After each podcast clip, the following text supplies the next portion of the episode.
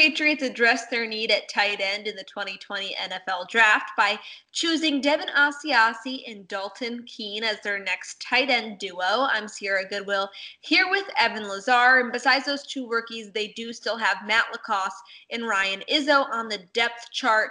But clearly, Asiasi and Keene expected to jump into those starting roles and have an immediate impact. Would you say they have the most to prove this season?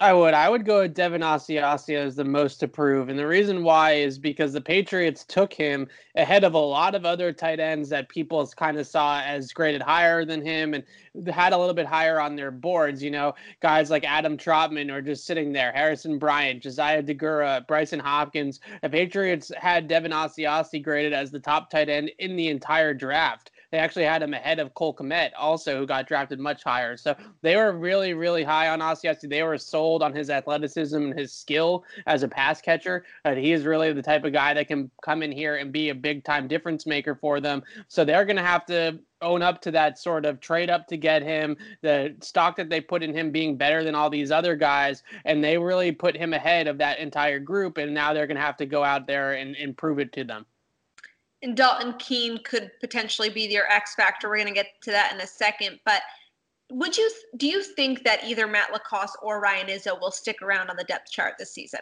My guess is that LaCosse will still be there. He was the best out of the bunch last year, and I realize that's not saying much, but when he was out there and he was healthy, he was a solid blocker and an okay pass catcher. You know, obviously wasn't moving the needle very much, but he did present something for them at that spot while he was out there. So my guess is, is with some rookies, they take the veteran in LaCosse, who's got some experience in the league, has shown that he can at least do some of the things that they want them to do with their tight ends. You know, run up the seam, block a little bit, that kind of stuff. So I think LaCosse will end up making this team and be, you know, the two rookies and LaCosse as kind of their tight end depth chart back to Keene. he was a little bit more of a surprising pick, chosen earlier than most had projected him. Could he be the X factor? Could the Patriots have found another diamond in the rough with him?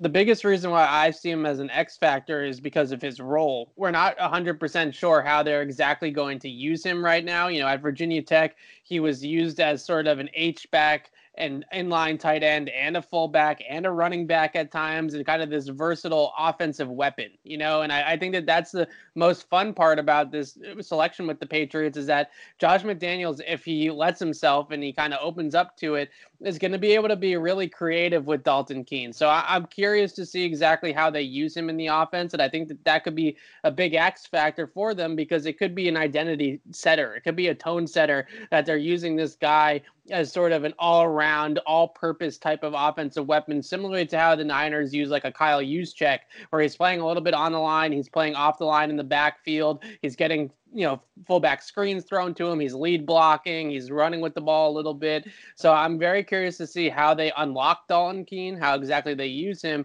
I think that could be a big time X factor because if it works out and their plan works out, then he can be a big time producer for them in year one.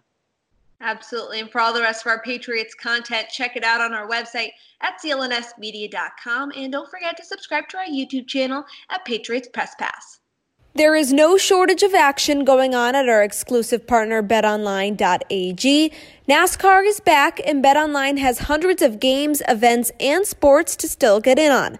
You can bet on simulated NFL, NBA, and UFC, or even participate in a $10,000 Madden Bracket Challenge, a March Madness style NFL simulation tournament you can enter for free.